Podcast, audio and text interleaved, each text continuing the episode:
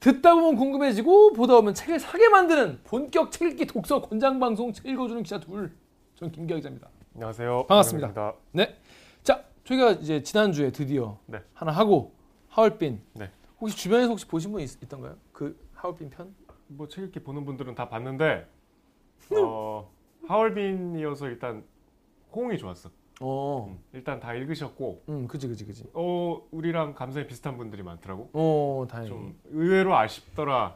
근데 어디 가서 아쉽다고 못 하잖아. 어디 가서 말 김훈의 신작 기문은 건들지 마라. 칼의 노래를 뛰어넘는 어, 막 작품 교보에 가면 그렇게 써 있어요. 써 있어 이렇게. 크게. 그래가지고 나 내, 나도 이제 사러 가면서 쫄았잖아. 이거 칼의 노래보다 대단한 작품. 쫀다기보다 이제 결론이 내리고 음, 아 이거는 명작이다. 칼의 노래보다 명작이니까 이게 별로면 내가 이제 이제 잘 못 읽은 거. 잠깐 이제 감동 받을 준비. 감정 받을 만반의 준비를 갖추고 읽었는데 어 하지만 속으로 그냥 속으로 그냥 삭히고 있다가 저는 침묵할 수 없다.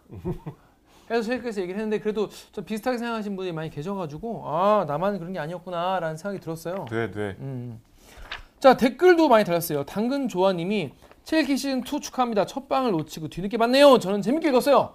이토와 손종이 데뷔되면서 리더가 얼마나 중요한지 절감했고 안중근에 대해서 이만큼이라도 알게 되어 다행이었어요. 앞으로 독서 클럽 느낌으로 책 읽기 따라갈 생각이 기대돼요라고 하시는데, 근데 딱 제가 느낀 게 딱 그랬어요. 그러니까 안중근에 대해서 그래도 이 정도라도 내가 읽게 됐으면 다행이다. 이거 뭐 하루반 아니었으면 우리가 이렇게까지 읽었겠나 싶기도 하고, 뭐 가- 주변 가족사 같은 것도 네. 음, 이거 아니면 알 수 있었겠나 싶었습니다.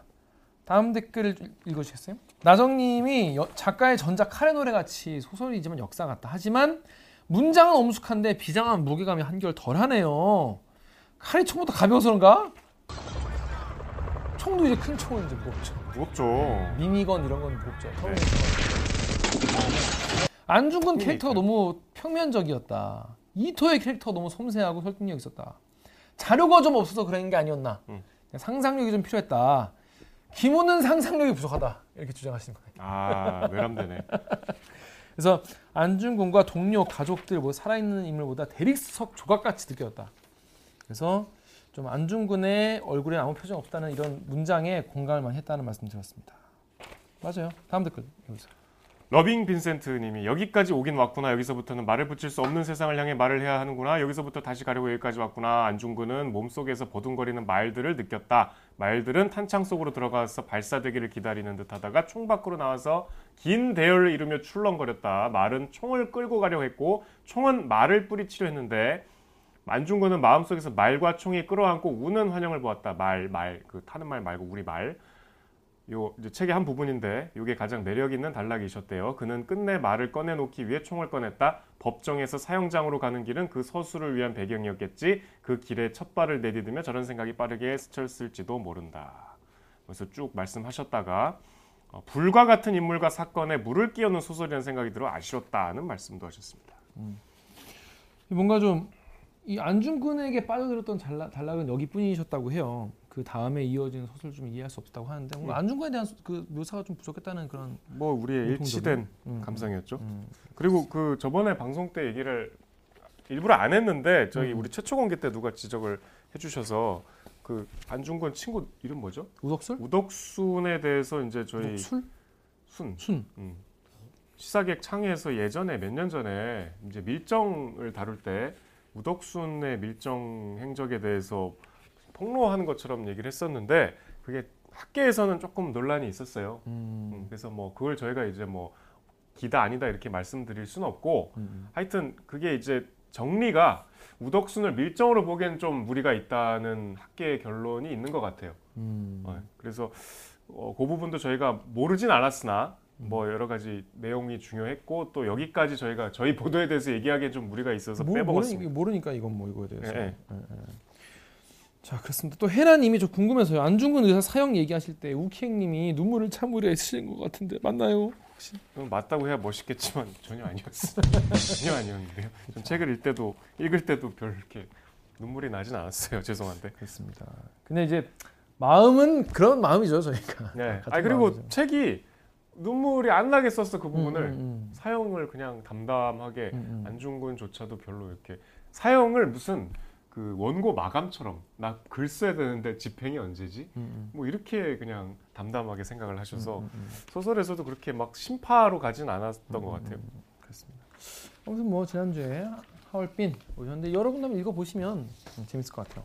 아, 전딴 거보다 이런 식으로 쓴 소설 전 이런 식으로 쓴 소설이 처음이었기 때문에 되게 뭔가요? 그러니까 이토에 대해서 이렇게 이토를 주인공으로 내세워서 우리가 쓴게 처음이어서 좀 시- 궁금하고 재미, 재밌더라. 그 제가 저번에 방송에서 이토를 너무 미화하고 음, 그쵸. 제가 이토를 존경하는 것처럼 친 이토, 친일. 오해하시는 분들인데 그게 아니고 소설 속 이토의 묘사가 좋았다. 음. 소설 속에 그의 인간적인 면모가 일견 매력이 있었다. 음. 그런 말씀입니다. 그 앞에 이거 자르면 소설 속에 표현된 자르면 이 토가 좋았다. 앞을 잘라야지 중간을 잘라요. 이 토가 좋았다. 이렇게 하면 안 되죠. 네. 자, 그렇습니다. 이번 주에 다룰 책은 그래서 어떤 책입니까? 대들 아 저 저 책 읽기 역사상 첫 만화책이죠. 뭐 만화책이라고 하기보다 이제 뭐 그래픽 노블 같은 건데 이거 만화책 이거 하기 어렵더만. 글자가 많아요 일단. 음. 그 푸틴의 러시아라는 어, 데릴 커닝엄이란 영국의 그래픽 어, 저널리스트가 쓴 그린 책입니다. 그렇습니다. 이 여러분 이거 이거 다 보셨습니까? 음, 일단 어떤 내용인지 모르시는 분도 많이 계실 것 같아가지고 일단 어, 이 정윤욱 기자가 1분 만에 아 저번에 그 굴욕적이었어. 이번엔 잘할 수 있겠죠.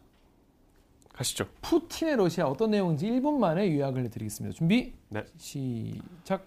이 책은 푸틴이 카리스마 있는 소련, 러시아 대통령 이런 일반 통념이 얼마나 잘못된 것인가 이런 주장하는 책입니다. 푸틴은 1952년에 태어났고 KGB 요원으로 사회생활을 시작하죠. 주로 동독 드레스덴에서 오래 근무했는데 소련이 붕괴되면서 고국으로 와서 가난하게 살아요. 택시 운전하면서 그러다가 솝차크라는 레닌그라드 지금의 상테, 상트페테부르크 시장한테 발탁이 돼서 부시장까지 승진을 하고 옐친 대통령한테 발탁을 해서 어, 연방보안국 국장을 지내고 심지어 총리까지 지내고 심지어 1999년에 옐친이 조기 퇴진해서 권한대행을 합니다. 그래서 대통령이 돼서 2000년부터 2008년까지 연임을 하고 다시 2012년부터 지금까지 하고 있죠. 그런데 그가 얼마나 민주국가의 지도자로서는 믿을 수 없을 만큼 자국민을 잔인하게 죽였나, 특히 언론인, 비판하는 정치인들을 살해했나를 보여주는데 이 책이 많이 할애를 하고 있고요. 그래서 푸틴을 가만두면 안 된다는 게 메시지입니다. 괜찮나요? 얼굴 어, 좀뭐 지난주에 비해서 마음이 급했어요. 굉장히 어, 발전된 모습이에요. 자, 이 책 푸틴의 러시아 딱 한마디로 어땠어요? 아니 그러니까 이렇게 많은 정보를 쉽게 설명하고 요약할 수 있는 건 역시 만화의 장점인 것 같아요. 음. 그래서 일단 좋았어요. 그 보면은 이게 웬만한 책으로 두꺼운 책 한 권의 분량이거든요. 그 여기 담겨 있는 정보들이 또 글로 설명하려면 이게 맥락을 계속 이제 쭉 짚어야 되는데 이건 어쨌든 그림이니까 와닿고 쉽고 그 다음에 굉장히 생동감 있고 역동적이잖아요. 그런 장점이 있는 책 같아요. 음. 저 보고 나서 작가가 이 이야기를 다 정말 통으로 꿰고 있구나. 푸틴에 정말 제대로 알고 있구나. 이 사건들을 잘 알고 있구나 이런 생각이 들었고 요 쉽게 빨리 읽으면서 푸틴이 어떤 사람인지 한번 생각 확 바꿀 수 있는 그런 좋은 책인 것 같아요. 하지만 좀 뭐 단점도 많이 좀 생각이 나- 들었습니다. 예, 뭐그 얘기면 차차 해, 해보시고. 네. 근데 지금 저는 이제 기본적으로 뭔가 우리 그런 거 있잖아요. 주가가 확 떨어지면 에이 뭐 회사인데 뭐라도 하겠지. 뭐 이런 기대를 하잖아요. 근데 푸틴의 러시아를 읽고 나면 나라니까 뭐든 하겠지 이런 생각이 드는 게 아니라 이건 무슨 마피아 조직도 아니고 이게 그 개판인데 이런 생각이 많이 들었어요. 우리가 몰랐던 그 테러들을 보면 좀 이게 느껴지지가 않죠. 이게 어떻게 이 나라가 굴러가고 있지? 이 영화 같잖아요. 근데 일단 이제 푸틴 이거 뭐 어차피 이 방송으로 푸틴의 우리 숨겨진 만행들을 소개하는 정도가 의미가 있을 것 같은데 이 책에 나온 것 중에 일단 뭐 아까 말씀드린 대로 푸틴은 널리 알려 져 있지만 KGB 요원이었죠. 그 KGB 아시죠? 러시아 정보기관 소련의 그 CIA와 영화에 많이 나오잖아요. 굉장히 세계 양대 정보기관으로 살벌하게 동유럽을 통제했던 정보기관인데 그 동유럽 가운데서 동독에 오래 있었대요.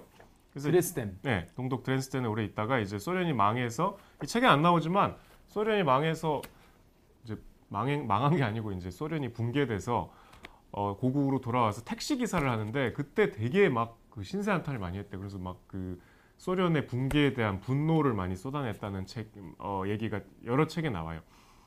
그러다가 이제 이유를 알수 어, 그, 알수 없으나 굉장히 그 고위직으로 아 복귀했죠. 그게 너무 궁금해. 네. 책에 이제 이제 여기서 취재가 안 되니까 안 나왔을 텐데 계속 고위직으로 가거든요. 근데 무슨 핵심 능력이 있어서 갔는지가 안 나와.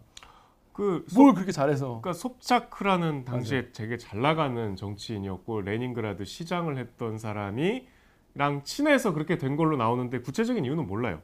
뭐 모르는 건지 여기 안 나온 건지. 그래서 하여튼 그 시장에 발탁이 돼서 그 시에서 굉장히 중요한 역할을 하고 또 부시장까지 되고 그러다가 이제 시에서 중앙 정계로 진출을 하잖아요. 그게 이제 옐친의 역할이었는데 그러니까 옐친이 뽑 땡겨가. 옐친은 뭐 아시겠지만 고르바초프 다음 대통령이고 이제 러시아의 초대 대통령이죠.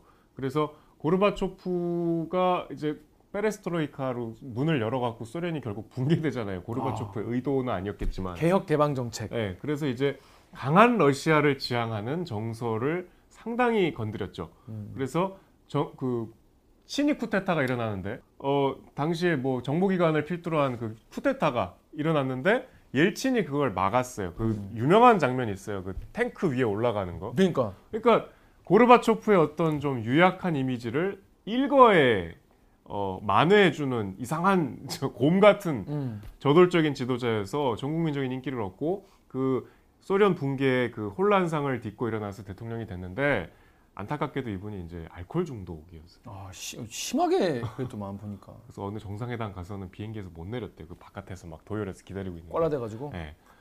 그리고 막 정상회담 중에도 취해갖고 막 춤추고 그런 장면 많아요. 되게 생긴 것 자체가 알코올 중독 아저씨가 아, 생겼어. 술 잘못 생겼어.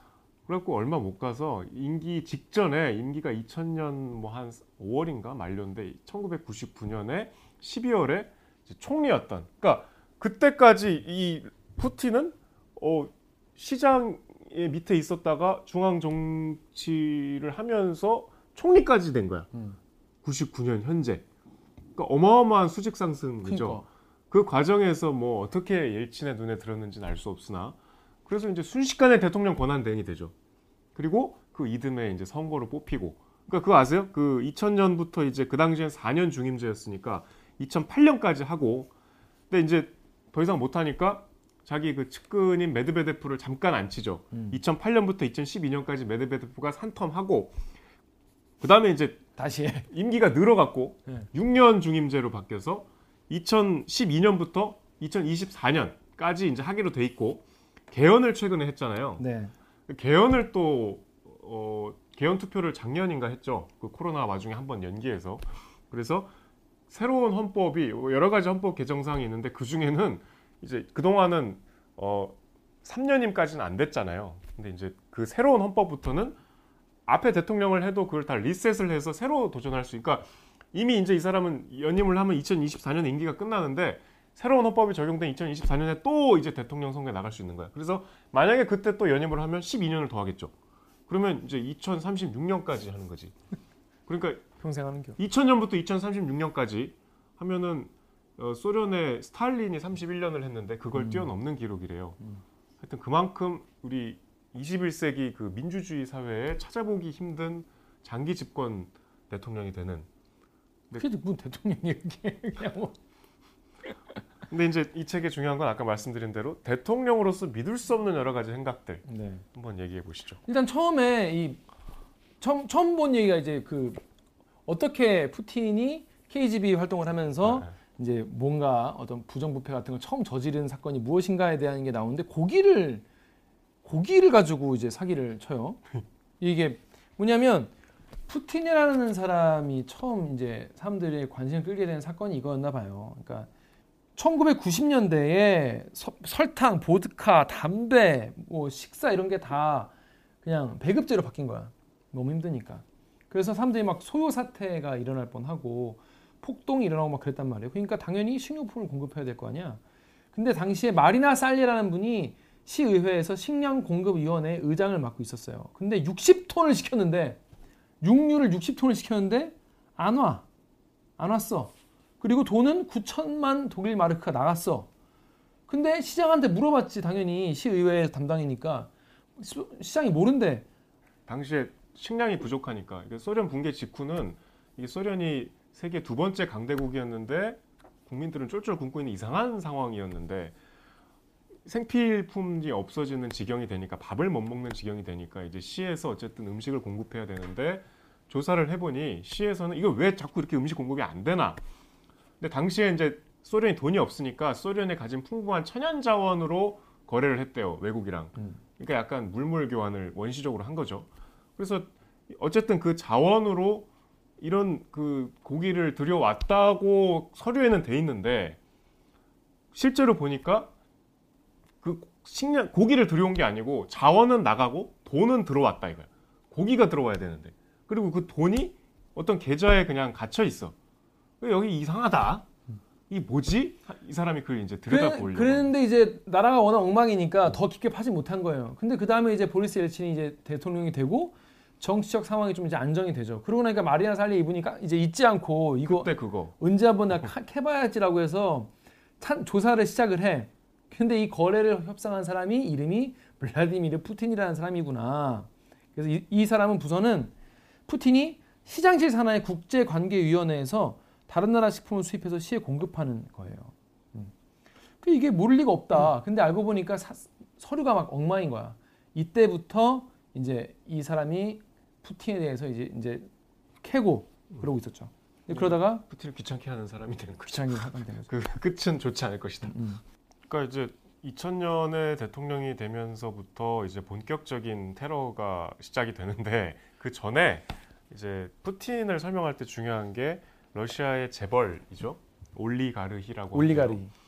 그러니까 러시아의 신흥 재벌인데 어 제가 다른 책에서 보기로 이제 그런 정서가 있었대요. 푸틴이 인기가 많은 이유가 이제 러, 소련이 어쨌든 공산 국가에서 시장 경제로 변모하는 과정에서 굉장히 어, 평범했던 사람들이 아주 행운을 뭐 그 덕택이기도 하고 아니면 뭐 여러 가지 그 인맥 덕이기도 하지만 하겠지만 여러 가지 그 국영 기업들을 꿀꺽하는 거야. 그러니까 러시아는 유일하게 이제 풍부 풍족한 것이 천연 자원인데 주로 이제 그 뭐 천연 자원 가스나 석유겠죠. 천연 자원을 관리하는 그 어마어마한 규모의 기업들을 이제 개인들이 소유하게 된 거예요. 왜냐하면 그 전에는 공산주의 체제에서는 그게 다 국영 기업이었을 테니까. 그러니까 그거에 대한 분노가 다른 책에 제가 나오는 걸 봤는데 올리가르이라는 신흥 부자들은 에너지와 자원뿐 아니라 금융과 언론 매체까지 손을 대고 있었는데 푸틴은 우선 신흥 부자들에게 사유화된 거대 에너지와 자원 기업들을 국유화했대요. 그 과정은 폭력적인 방식을 포함한 강제적인 수단과 방법을 동원해서 그 과정에서 적지 않은 신흥 부자들이 체포, 구금, 망명, 또 해외에서 의문의 죽음을 맞았는데 근데 이거를 국민들이 좋아했다는 거야. 왜? 고르바초프 집권 이전만 해도 고작 수학 선생이나 대학원생에 불과했던 자들이 어떻게 순식간에 거부가 될 수 있단 말인가? 공교롭게도 그들 대부분은 유대인이었다. 사실이든 아니든 간에 사실이든 아니든 소련 시절 주민들에게 광범위하게 퍼져 있던 몇 가지 통설이 있는데 그 중에는 이제 어, 하여튼 유대인들이 다 해먹는다 뭐 그런 얘기였어요. 근데 이, 이 뭐랄까 박탈감의 대상이 됐던 그 사람들을 푸틴이 가차없이 날리니까 그냥 카타르시스를 느꼈나 보지. 음. 그래서 굉장히. 열광적으로 어, 사이다 초반에 사이다. 지지를 했었는데 그 지지를 등에 업고 여기서 이제 처음 등장하는 황당한 사건이 2002년의 그 테러죠. 2000년 뭐 체첸 그거요? 예, 체첸 전사들이 그 모스크바에 있는 한 그 뮤지컬 극장을 에 난입을 해서 폭탄을 설치하고 인질들, 그러니까 관객들을 인질로 잡았는데 이거를 어떻게 진압하느냐가 이제 푸틴 리더십의 어떤 성격을 보여주는 사건으로 묘사가 되잖아요. 이게 포위를 이제 그러니까 쉽게 얘기하면 극장에 그 복면을 쓴 괴한들이 난입해서 그 관객들을 인질로 잡고 대치를 하고 있었는데 여기에 그냥 그 마약성 가스 펜타닐. 어, 최루성 가스를 그냥 투입을 해버리는 거죠. 인질들이 있는데. 최루성이 아니라 펜타닐이잖아요. 지금 지금 가장 우리나라 나라에 사타다는 마약. 그래갖고 그 해롱해롱 거, 거리고 있을 때 네. 들어가서 다 사살을 했는데 인질들은 그 사이에 제대로 된 응급 대응을 못 받고 응급 조치를 못 받고 엉망 엉망. 결국 다 죽었다는 거예요. 대부분 그 복도에 어. 방치된 채로. 예. 그래갖고 130여 명이 죽었대요. 너무 믿겨지지 않는 일이죠. 근데 사람들은 어, 이 과단성에 또 환호해서 인기가 급상승했다는 거야. 그리고 얼- 언론에서는 뭐 사망자가 별로 많- 많지 않다 이렇게 내보냈던 거죠. 참 러시아가 이해할 수 없는 나라죠. 이게 되게 이게 보면은 어, 왜 이런 나라가 왜 이렇게 됐을까 보면은 그 푸틴이 처음에 이제 KGB 국장 되고 대통령 후보로 나올 때 음. 그때 아까 제가 말씀드렸던 소고기 그러니까 고기 육류에 대해서 의심을 품었던 마리나 살레라는 분이 있는데 이분이 이제 글을 써요. 여기저기 막 지적, 지적 하는 글을 쓰는데 그랬더니 뭔가 분위기가 자기 편이 없어. 그러다가 어 푸틴에 반대하는 표를 던진, 던진 사람이 예고르 가이다르. 그리고 아니 그 사람이 어 세르게이 유센코프랑 이제 같이 연합을 해가지고 뭘 해보려고 했거든요. 이 사람이 그러니까 푸틴의 뭔가 문제가 부패를 좀 밝혀보자. 그래가지고 이 사람이 원래는 유센코프라는 사람이 민주주의, 자유시장 경제 개혁 등 인권 옹호 시위로 유명한 사람이어가지고 찾아가서 같이 푸틴이 그러니까 총 그러니까 대통령 되기 전이야 후보일 때 이거를 밝혀보자 그랬는데 사무실에 갔는데 어떤 남자가 있었대요. 만나기로 해서. 근데 갔는데 그 다음에 이 남자가 비키지 않고 어떤 일이 있었는지 아무도 모르지만은 그 다음에 세르게이 유센코프는 어, 자유주의 파벌을 탈퇴하고 몇 년 뒤에 총 맞고 죽어요. 그리고 이, 이 마리나 살리라는 분도 어, 종적을 감춰 기자 정- 접촉도 안 하고 그냥 그냥, 그냥 그 영화에서 나오는 그런 살해 협박을 받은 거죠. 그리고 아까 얘기했던 이 소고기, 그러니까 고기 육류를 담당했던 이제 푸틴이 이걸 담당했는데 그 당시 시장 sob차크, sob차크 이 사람도 몇 년 뒤에 갑자기 심장마비로 죽어. 그러니까 푸틴을 발탁했던 푸틴의 은인 같은 옛날 보스인데 푸틴이 대선에. 나왔을 땐 대변인 역할을 했죠. 근데 이 양반이 저는 이제 책에 그냥 나온 내용에 국한돼서 말씀을 드리면 이 양반이 선거 운동을 할 때 약간 선을 넘었나 봐. 음. KGB를 비판하는 뭐 발언들을 했나 봐요. 그래갖고 이제 갑자기 그냥 심장마비로 죽나요? 음. 근데 이제 뭐에 중독이 됐다는 뭐 그 정황들이 나왔고 근데 아까 말씀드린 대로 이분은 어, 이, 이걸 좀 더 조사를 하고 이걸 세계적인 상에 밝히려고 하다가 갑자기 종적을 감추고 그거를 협조하려고 한 사람은 총 맞아 죽고 그리고 예, 푸틴의 이제 위에 대부 같았던 음. 그 사람은 총 그 뭐야 sob차크 sob차크는 심장마비로 죽었는데 이거 알고 보니까 범죄과학 수학 전문가 전문 기자인 아르카디 바스크베르그가 이거를 확인해 봤는데 이게 독살 같다는 거예요. 뭐냐 전등 갓에다가 독극물을 발라놓고 불을 켜면 이게 따뜻해지니까 이 독극물이 확 퍼져 나오게 해서 죽인 게 아니냐 뭐 이런 얘기까지 있었어요. 가지고 이게 어, 2007년에 소련과 러시아에서 일어난 정, 정치적 독살의 역사를 다루는 톡식 폴리틱스라는 책을 출간했대요. 너무 읽고 싶더라고. 너무, 너무 궁금하잖아 내용이. 그래서 제가 찾아봤는데 톡식 폴리틱스라는 책이 두 개 있어요. 하나는 중국에 관련된 이야기고 이, 이건 이제 그 소련에 대한 이야기인데 이 책은 뭐 영어여가지고 읽을 수가 없겠더라고. 원, 원서라서 읽으려면 시간이 좀 걸리겠더라고요. 그러니까 아마존에서 지금 팔고 있습니다. 지금 한국에 살려면 9만 원 넘더라고. 아무튼 근데 이 책이 출간된 지 몇 달 후에 이 사람의 차가 폭발해. 음. 아니 무슨 뭐야 미션 임파서블이야. 저는 여기서 이제 이 책을 통틀어서 제일 섬뜩하고 좀 음, 뭐랄까 충격적이었던 게그 폴리콥스카야라는 여성 언론인의 죽음에 관한 이야기였어요. 저도 여기서 처음 봤는데 이제 그에 앞서서 이걸 설명하려면 2004년에 되게 또 끔찍한 일이 2002년에 아까 끔찍한 일이 있었는데 또 2004년에 그 이제 러시아 남부의 무슨 베슬란이라는 지역에서 당시에는 러시아는 이 새학년이 시작되면 그 휴일이래요. 그래서 아이들이 가장 좋은 옷을 입고 선생님한테 들이 꽃을 들고 등교를 한대요. 되게 아름다운 통속이죠. 그 초등학생들이 음. 어린 아이들이 이제 이쁘게 입고 꽃을 들고 학교에 가는 거예요. 선생님 고맙습니다 이러고 뭐 우리 스승의 날 같은 게 없으니까 그러나 보죠. 근데 다 이제 아이들이 등교를 하고 있을 때 오전 9시에 무장 테러리스트들이 학교를 점거한 거야. 그래갖고 점거하는 과정에서 사람도 몇 명 죽이고 대부분 아이들이잖아요. 그리고 아주 어린 아이들인데 다 체육관에 이제 인질로 가둬놓는 거야. 그래서 이틀 동안 아무것도 못 먹었대. 아이들이 서로의 오줌을 받아 먹는 지경이었대. 그리고 밖에서 이제 대치 중일 때 겁을 주려고 아이들을 창밖에 세워놨대요. 밖에서 이렇게 저격하지 못하게 세워놨대요. 정말 그 상황만 해도 끔찍하지 않습니까? 그러다가 이제 역시 또 특수부대가 들어가는데 특수부대가 그냥 갑자기 학교 안으로 무자비하게 진입을 한 거야. 이게 좀 아이들이 인질로 잡혀 있는데 그 과정에서 누군가가 이렇게 박격포를 쏴서도 폭탄이 폭발이 일어난대요. 그래갖고 아이들을 포함해서 총 330명이 죽었대요. 어? 테러리스트도 물론 다 죽, 한명 빼고 다 죽었다고 하고. 그럼 과연 이제 왜 이 러시아 특수부대가 학교를 왜 갑자기 왜 공격했나? 그리고 이 폭발은 어떻게 일어났나? 근데 당시에 이제 크렘린, 우리도 지금 청와대는 문제 없었다 대응이 이렇게 그냥 끝났대. 이상하잖아. 그 이- 이런 사건이 도대체 왜 일어나지? 근데 이제 이걸 계기로 막 또 푸틴은 강한 러시아 막, 막 이러고 여기에 대해서 이제 어떤 언론인이 이 폴리콥스카야라는 언론인이 이 푸틴의 어떤 눈에 가시 같은 언론이었나 봐. 맨날 푸틴을 이제 비난하고 비판하는 아주 훌륭한 언론인이었던 거죠. 이거를 제대로 취재해 보려고 여기로 내가 가봐야겠다.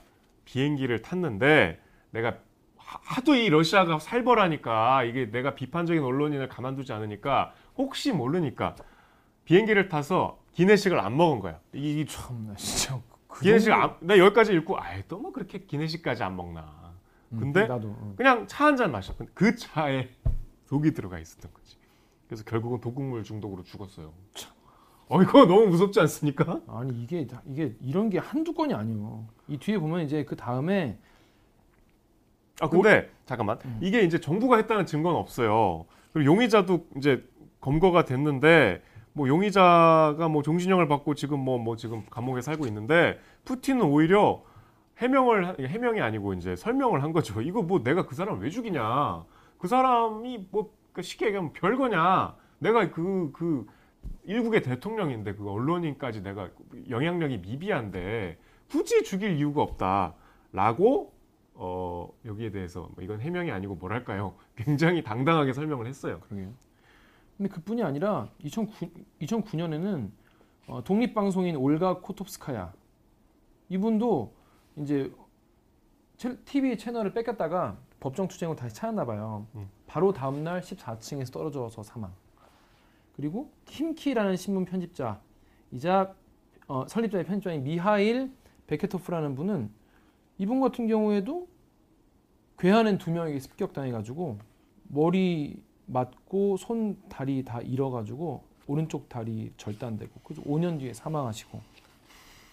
독립신문 노바다 가제타 프랑스 기자인 아냐스타샤 바브로바 이분도 습격당해가지고 총 맞아서 돌아가시고 아니 뭐 그런 분이 한둘이 아니에요 너무 많고 그래서 2000년 이후에 살해당하거나 의심적인 상황에서 목숨을 잃은 러시아 저널리스트가 수십 명에 달한다는 거 이게 참 우리 우리 저 이런 부분이 제일 보면서 아 이게 나라면 그러니까 우리도 기자니까 뭔가 정부를 비판하는데 뭐 우리도 뭐 옛날에 무슨 뭐 마티즈 보낸다 뭐 그런 얘기하고 뭐, 뭐 자살 당한다 이런 얘기 음. 있긴 있었잖아요. 근데 여, 여기는 정말 뭐 홍차 마시면 죽는 거 아니에요, 여기 완전히 그 독극물을 진짜 다양하게 활용을 하시더라고. 너무 다양해서 피할 수가 영화에서 없어. 나 어, 보는 그런 방법으로 막, 어, 막 나중에 나오면 뭐 발라 어디다. 어.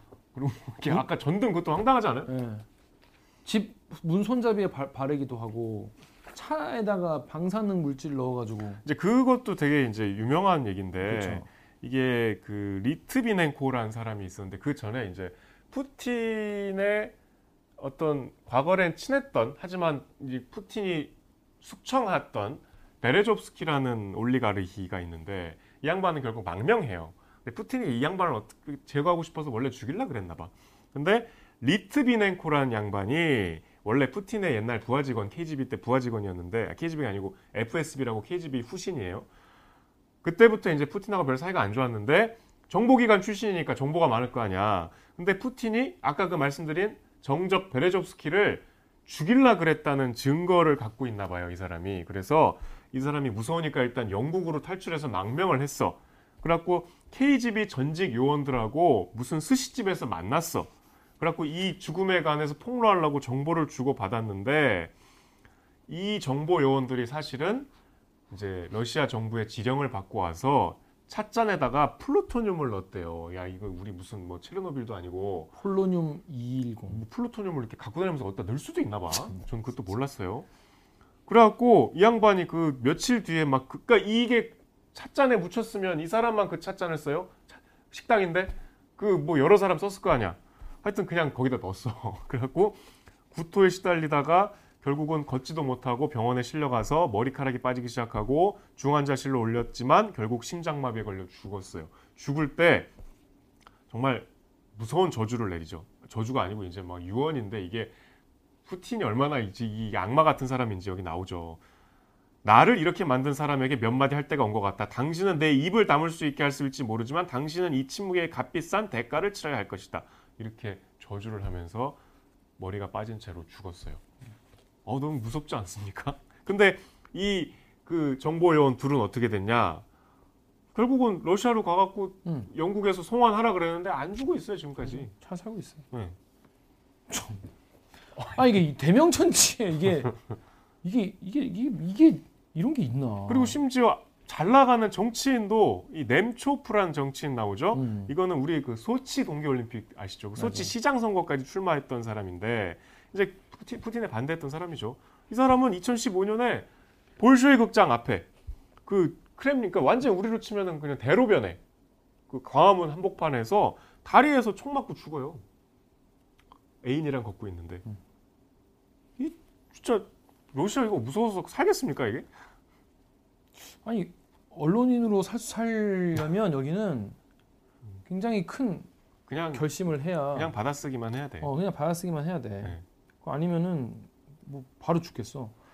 참 그리고 뒤에는 또 이제 도널드 트럼프와 이제 푸틴과의 관계도 나오는데 요 책만 보면 여기만 보면 트럼프는 거의 푸틴의 꼭두각시 같이 그러니까 푸틴이 트럼프를 당선시키려고 힐러리보다 푸틴이 아, 저, 저 트럼프가 더 편했나 봐. 아니 그리고 그동안 푸- 자기를 돈으로 트럼프를 거의 키운 것 같이 그래갖고. 그 대선에 개입하려고 해킹을 해서 힐러리 막 메일을 해킹 유명한 얘기죠. 음. 그래갖고 트럼프가 쩔쩔매고 뭐 이런 얘기가 나오는데 그 부분은 조금 설명이 필요한데 어 설명이 많이 좀 필요해. 약간 황당하게 묘사가 되더라고. 음. 그리고 이제 가장 최근에 그 나발리의 예, 나발리 에, 죽음 직전까지 갔던 그 독국물 여기 독국물이야 또. 음. 그래갖고 이게 비행기에서 뭐 어떻게 했- 했던 거 아니에요. 맞아요. 그러니까 나발리가 그 굉장히 그 지금이 이제 반 푸틴 운동의 핵심이고 국민들의 신망을 받는 정치인 출신 그러니까 저 저 정치인이죠 일단 일종의 그 뭐 여기는 좀 정치가 뭐 굉장히 기업가 출신도 있고 뭐 군인 출신도 있고 상당히 종류가 많은데 이 양반이 이제 뭐 유튜브로도 그렇죠. 어, 활동을 하고 하다가 그 비행기에서 이제 저 혼수 상태가 돼갖고 이제 호송이 되는데 독극물 중독으로 밝혀지죠. 그래갖고 이 가족들이 잽싸게 독일로 옮겨갔고 독일에서 치료를 받는데 역시나 독극물이었고 이게 그렇게 빨리 안 갔으면은 죽었을 거다 이런 이제 판정을 받죠. 음. 근데 다행히 여기서 이제 어, 인공호흡기를 떼고 회생을 했는데 다시 어쨌든 이 양반이 또 용감하게 붙잡힐 거 알고도 비행기 타고 다시 러시아로 와서 지금까지 감옥에 있어요. 감옥에 있어요. 음. 그, 그 여러분 아, 아, 유명한 게 그 푸틴의 별장을 영상으로 공개한 게 음. 유명하죠. 그 사람인데 전 이 책에서 되게 어이 이 부분 되게 재밌다 싶었던 게 그 알렉세이 나발리에 대해서 굉장히 이제 그 활약을 설명을 한 다음에 그렇다면 이 사람이 자유주의 덕목의 모범인가 아니다. 영웅인가? 어, 이 사람은 과거에 인종차별적 발언을 했다. 예전에는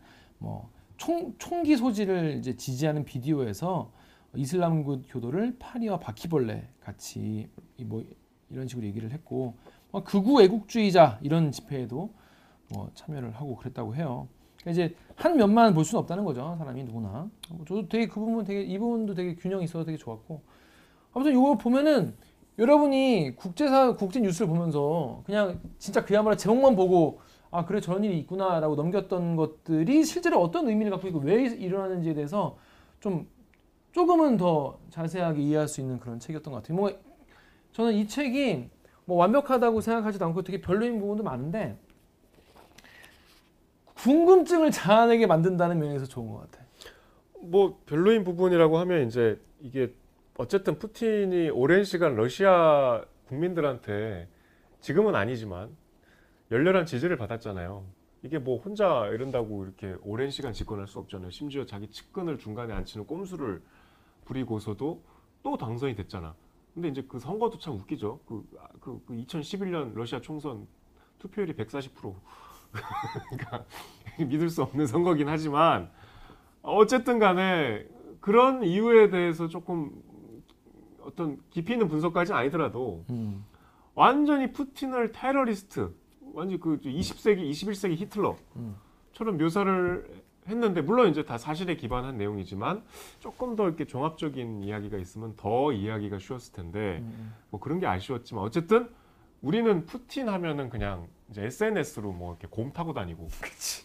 어 굉장히 그 지금 상남자. 이 민주주의 시대에 장기 집권을 한 정말 카리스마 있는 지도자 음. 러시아를 새로운 전성기로 이끄는 생긴 것도 그냥 아주 그 음. 막 겨울에 막 음. 물속에 들어가서 그러니까.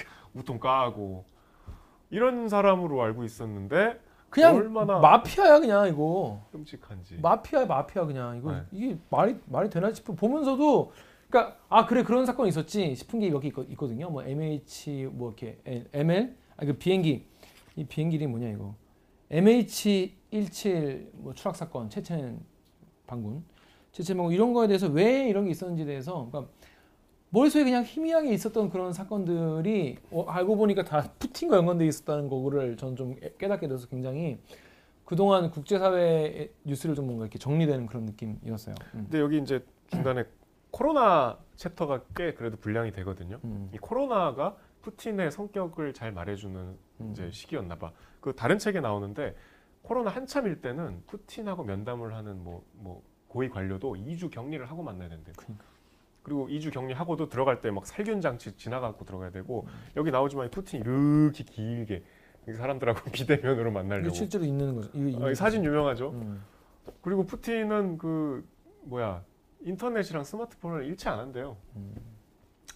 그러니까 점점 책 읽기도 안 보시겠네 그러면. 어, 점점 이제 여론과 멀어지는 음. 그냥 아주 그 갇힌 독재자가 돼가고 있는데 이제 결국은 이 책이 나온 배경은 우크라이나 전쟁일 거 아니에요.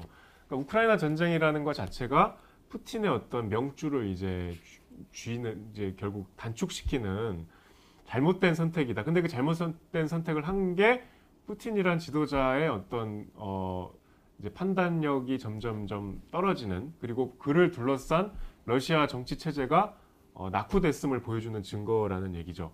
그러니까 다시 말 말씀드리면 그 이게 어쨌든 이 우크라이나 침공이 결국은 푸틴 계획대로 안 되고 있잖아. 2022년 2월에서 이제 한 달도 안 걸릴 거라 그랬는데 지금 벌써 올해가 다 지나가고 있는데 아직까지 해결 기미가 안 보이잖아요. 그리고 러시아군이 막 무참하게 어, 깨지고 있죠. 음. 심지어 그 러시아 해군의 상징인 모스크바 함도 그냥 정박 중인 상태에서 격추됐잖아요. 완전히 러시아군이 얼마나 허상인가 그동안 우리가 잘못 알고 있었구나 과대평가됐구나 하는 게 드러나고 있는데 그게 푸틴을 둘러싼 어, 정보 당국의 어떤 허술한 정보력과 푸틴의 이상한 판단력 때문이라는 거예요. 근데 그 사람이 과거에 어떤 날을 이제 다시 한번 반추해 보는데 이 책에 의미가 있다고 봐요. 그리고 지금 우크라이나 전쟁을 왜 일으키려고 하는지에 대해서도 뭐 크림반도에 대한 집착, 또 우크라이나에 대한 집착 같은 것도 설명이 나와 있어가지고 되게 아, 지금 상황을 좀 이해하기 좋았습니다. 보면 서문에 이 책의 초판이 2021년 9월에 나왔다고 해요. 그 이후 직후에 러시아가 이제 우크라이나를 침공한 거죠. 이 작가가 보면은 하고 싶은 말이 엄청 많은 것 같아요. 보니까 막, 막 속도를 자기가 이- 막, 막 이기지 못하는 그런 게 느껴져요. 되게 푸틴에 대한 이 공부도 굉장히 많이 하시고 또 분노가 많이 느껴지는 굉장히 뭐랄까 만화지만은 팩트 기사들을 가지고 푸틴에 대한 어, 우리는 왜 푸틴에 대해서 분노해야 하는가를 설명한 그런 책이었던 것 같습니다. 저는 되게 좋았고 좋은 게 이제 안 좋은 것도 얘기했죠. 안 좋은 것도 안 좋은 점은 뭐가 안 좋았나요? 안 좋은 점 아까 말씀드린 대로 입체적이진 않죠. 그러니까 푸틴 아까 말씀드린 대로 푸틴은 어쨌든 선거에 의해서 뽑힌 지도자였고 오랜 기간. 근데 여기 보면은 이런 사람인데 어떻게 선거에 뽑혔지? 그러니까 이제 제가 이 책이 좀 부족해서 또 방송도 해야 되니까 찾아봤어요. 그래서 여러 가지 책을 찾다가 이 책을 골라서 푸틴의 야망과 저절이라는 가장 최근에 나온 책입니다. 이제 우크라이나 전쟁에 관한 여러 가지 분석인데 이제 네 개의 챕터 사실상 네 편의 논문인데요. 여기 보면은 그 약간 답을 찾은 부분 중에 이제 러시아 우리 옛날에 정치학 시간에 정치학과 나오셨으니까 그렇죠. 러시아 정치 배울 때 어, 서구주의, 슬라브주의 이거 대립을 항상 배우잖아요. 음. 러시아 정치는 항상 유럽에 가까워지려는 서구주의와 그렇죠. 러시아 본연의 슬라브주의 뭐 이렇게 이제 나뉘는데 항상 그게 대립하고 이제 그걸 극복하는 유라시, 유라시아주의라는 게 있대요. 음. 그러니까 그 두 개를 다 아우르는 음. 그러니까 러시아 어 great again 뭐 이런 음. 거지. 러시아는 항상 그리고 그 땅에 대한 살 공간에 대한 그 불안함이 있대요. 음. 왜냐하면 동부의 대다수 땅은 사람이 살 만한 땅이 그쵸. 아니기 때문에 그런 불안감들 그리고 패권에 대한 집착 결국 그게 생존 문제인데 그거를 일거에 해결해 준 게 푸틴이라는 거야. 음. 이 소련 붕괴 이후에 그 나락으로 떨어졌던 자존심을 푸틴이 어쨌든 어, G2에 버금가는 존재감으로 끌어올리는 역할을 했는데 거기에 대해서 그냥 표면적으로 러시아 사람들이 호응을 보내다가 이제 그게 이제 약간 러시아 우크라이나 전쟁을 계기로 여기 책에 보면은 우크라이나 전쟁에 동원된 러시아군 상당수가 내가 전쟁에 나온 줄 모르고 나왔대. 음. 그냥 훈련하는 줄 알고 갔다가 어 이런 경우가 많대요. 그래서 러시아군이 어떻게 저렇게 우크라이나한테 깨지나 이게 세계 2위랑 22위라던데 우크라이나는 이렇게까지 이게 싸움이 길어지나 했을 때 러시아군이 얼마나 당나라 군대인지가 음, 여기 어. 나와요 자세히 그- 그런 이거 좀 참고해 주시면 좋은 책인데 이건 이제 별로 사실 솔직히 말씀드리면 추천, 읽어 보니까 추천하고 싶진 않아요. 이게 읽으면 정보는 많은데 뭐 정보를 그냥 빨리 얻기는 좋은 책인데 일단 단편적인 그냥 논문에 불과하고 논문도 뭐 이 중에 어떤 게 그렇다고 말씀 못 드리지만 좀 내용이 허술하고 그럼 저는 이 책을 보면서 아 이게 언론이 그렇게 중요하구나 진짜 이게. 그 그런 말 있어요. 이 아까 그 여류 어 아, 안나 폴리콥스카야에 대해서 우리나라에서 기사 쓴 게 있던데 결론이 그거더라고 아, 안나 폴리콥스카야가 있는 그러니까 안나 폴리콥스카야 같은 사람이 필요한 세상도 굉장히 슬픈 세상이고 이런 사람이 없는 세계는 더욱 암울한 곳이 아닐까 이런 얘기가 있었는데 또 저널리스트는 그러니까 이런 선택을 되게 이거 좀 극단적인 선택이잖아요. 정말 죽음을 무릅써야 되는 상황. 근데 그거 에서 훨씬 더 이제 순한 맛으로 가면은 뭐 내가 조금의 무슨 뭐 청탁 같은 거라든지 민원 이런 유혹 같은 거에 늘 이 끝에는 폴리콥스카야가 있다면은 이 끝에는 또뭐 어? 뭐 광고를 또 따려고 하는 뭐 그런 뭐 기술도 있겠죠. 그러니까 이런 유혹과 이런 선택의 기로에서 계속 끊임없이 자신이 판단하고 던져야 되는 그런 직업이구나라는 생각이 들었습니다. 다시 한번 또 언론인이라면 어떻게 해야 되는가에 대해서 좀 고민해 볼 수 있는 그런 기회였는데 와, 고민이 되나요? 그 어떻게 그러죠? 나 이거 어떻게 하냐. 러시아에서 그거 할 수 있겠어? 진짜 러시아에서 이건 진짜 영화처럼 집에 못 가요. 죽어 그냥. 이거 뭐 우리, 우리 영화 나오면 차 시동 걸 때 뻥 터지고 있잖아. 어, 뭐 진짜 갖은 수단을 동원해서 죽이더만. 진짜. 아니 그런 환경에서 어떻게? 아니 얼- 그, 그 제가 전장과 음악 할때 그 음. 보신 분 아시겠지만 거기 벤클라이브 2등 했던 그 안나 게니시나 여, 러시아 여자 피아니스트인데 그 양반이 이제 막 푸틴에 대해서 기자회견 때 막 비판을 하는데 그분이 그랬어요. 이제 저보다 한참 어린 피아니스트인데 왜 사람들은 러시아에서 소요 사태가 안 일어날까? 음. 정권 퇴진 운동이 왜 안 일어날까? 왜 그러니까. 집회를 안 할까 하는데 러시아는 다른 세상이다 이 사람들아. 러시아는 그랬다가는 잡혀가서 평생 감옥에 있어야 될 수도 있다. 진짜. 이거는 차원이 다른 용기가 필요한 행위다. 그거를 안 한다고 비난할 수가 없는 나라다. 라고 했거든요.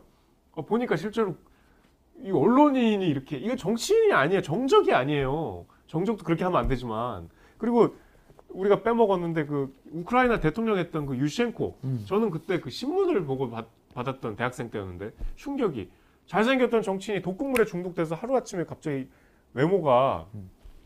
달라져요. 그, 그, 그렇게 일- 우크라이나 대통령 후보를 그렇게 독살 시도를 했다니까? 그러니까 다이옥신 중독. 와, 이게 진짜 이게 가능한 세상인가 싶어요.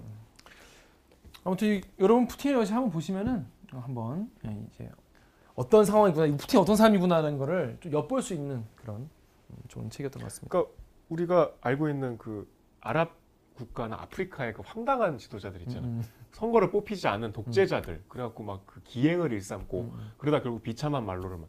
근데 우리는 푸틴은 어쨌든 러시아란 나라가 유엔 상임 이사회 안보리 그 유엔 사- 안보리 그 상임 이사국이고 세계적인 강대국이고 막 뭐 미국 대통령, 뭐 영국 총리랑 대등하게 국제 무대에 나오니까 이런 사람일 거라는 상상을 못 하잖아요. 근데 다르지 않아. 적어도 겉으로나마 민주주의 국가라는 식으로 하잖아요. 러시아도. 근데 이건 뭐야? 약간 어이가 없- 없었고 앞으로 이걸 계기로 국제뉴스 좀 더 잘 챙겨봐야겠죠. 사실 국제뉴스 잘 몰랐는데 보니까 정말 그동안 겉핥기로 봤던 국제뉴스 이런 맥락이 있었구나 싶어가지고 되게 좋았습니다. 가까운 러시아가 얼마나 우리와 다른 세상이었나. 완전 다른 세상이야. 진짜 요즘 좋을 것 같습니다. 저 그리고 뭐 뒤에 보면은 갑자기 끝나 근데 책이 얘기 한참 하다가 뭐 급히 끝나죠. 급히 끝나 뭔가 쓰다가 갑자기, continue 같아. 갑자기 탁탁 끊, 끊어가지고 좀 이상하게 했어요. 아무튼 그러니까 뭐 아쉬운 건 많은데 아까 말씀드린 대로 한 시간도 안 걸리거든요. 보는 한 시간 정도 네, 금방, 금방 걸리는데 수 있어요. 많은 정보를 한 시간 안에 얻을 수 있는 장점이 있어요. 그, 그리고 근데 아 그리고 러, 여- 역시 러시아 사람은 이름 외우기가 어렵다. 그 우리 오늘 방송이 이름 때문에 약간 멈칫멈칫했어. 어 계속 못해. 이름 보면서도 계속 아그 그, 그 사람인가 막 이렇게 했어요. 러시아는 찰콥스키 하나요. 맞아요. 어렵습니다. 그래도 여러분 한번 읽어보시면 도- 지금 상황을 이해하는 데 도움이 될 것 같습니다. 자, 이 정도로 하고 자 그럼 저희 다음 책은 어떤 겁니까? 이미 뭐 많이 알려졌지만 이문정 검사에 계속 가보겠습니다를 조금 고민했어요. 음. 이게 왜냐면 약간 좀 화제성이 좀 떨어진다고 생각이 들다가도 음. 제가 그래서 읽어봤거든요. 음. 아 근데 이거 꼭 해야 될 것 같아요. 어 그래. 저는 이 책 보면서 여러 번 울컥했어요. 어 그래요. 조직에 미움받는 그 느낌을 아는 사람이면 이거는 너무 공감할 수 있어요. 아 진짜. 그리고 이건 지금 현재 진행형이잖아. 이분은 지금도 계속 검사하고 계시잖아요. 음, 음. 저는 굉장히 공감하면서 봤거든요. 아 그래요? 전 또 보고 별로일 수도 있겠죠 뭐. 네. 아무튼 다음 주엔 여러분 이문정 검사에 계속 가보겠습니다. Keep going. 음. 네, 다루도록 하겠습니다. 그럼 다음 주까지 계속 가보겠습니다. 책 한번 읽어오시면 되겠습니다. 그럼 다음 주까지 책봐 안녕. 고생하셨습니다. 책 좀 봐. 예. 어 배고파.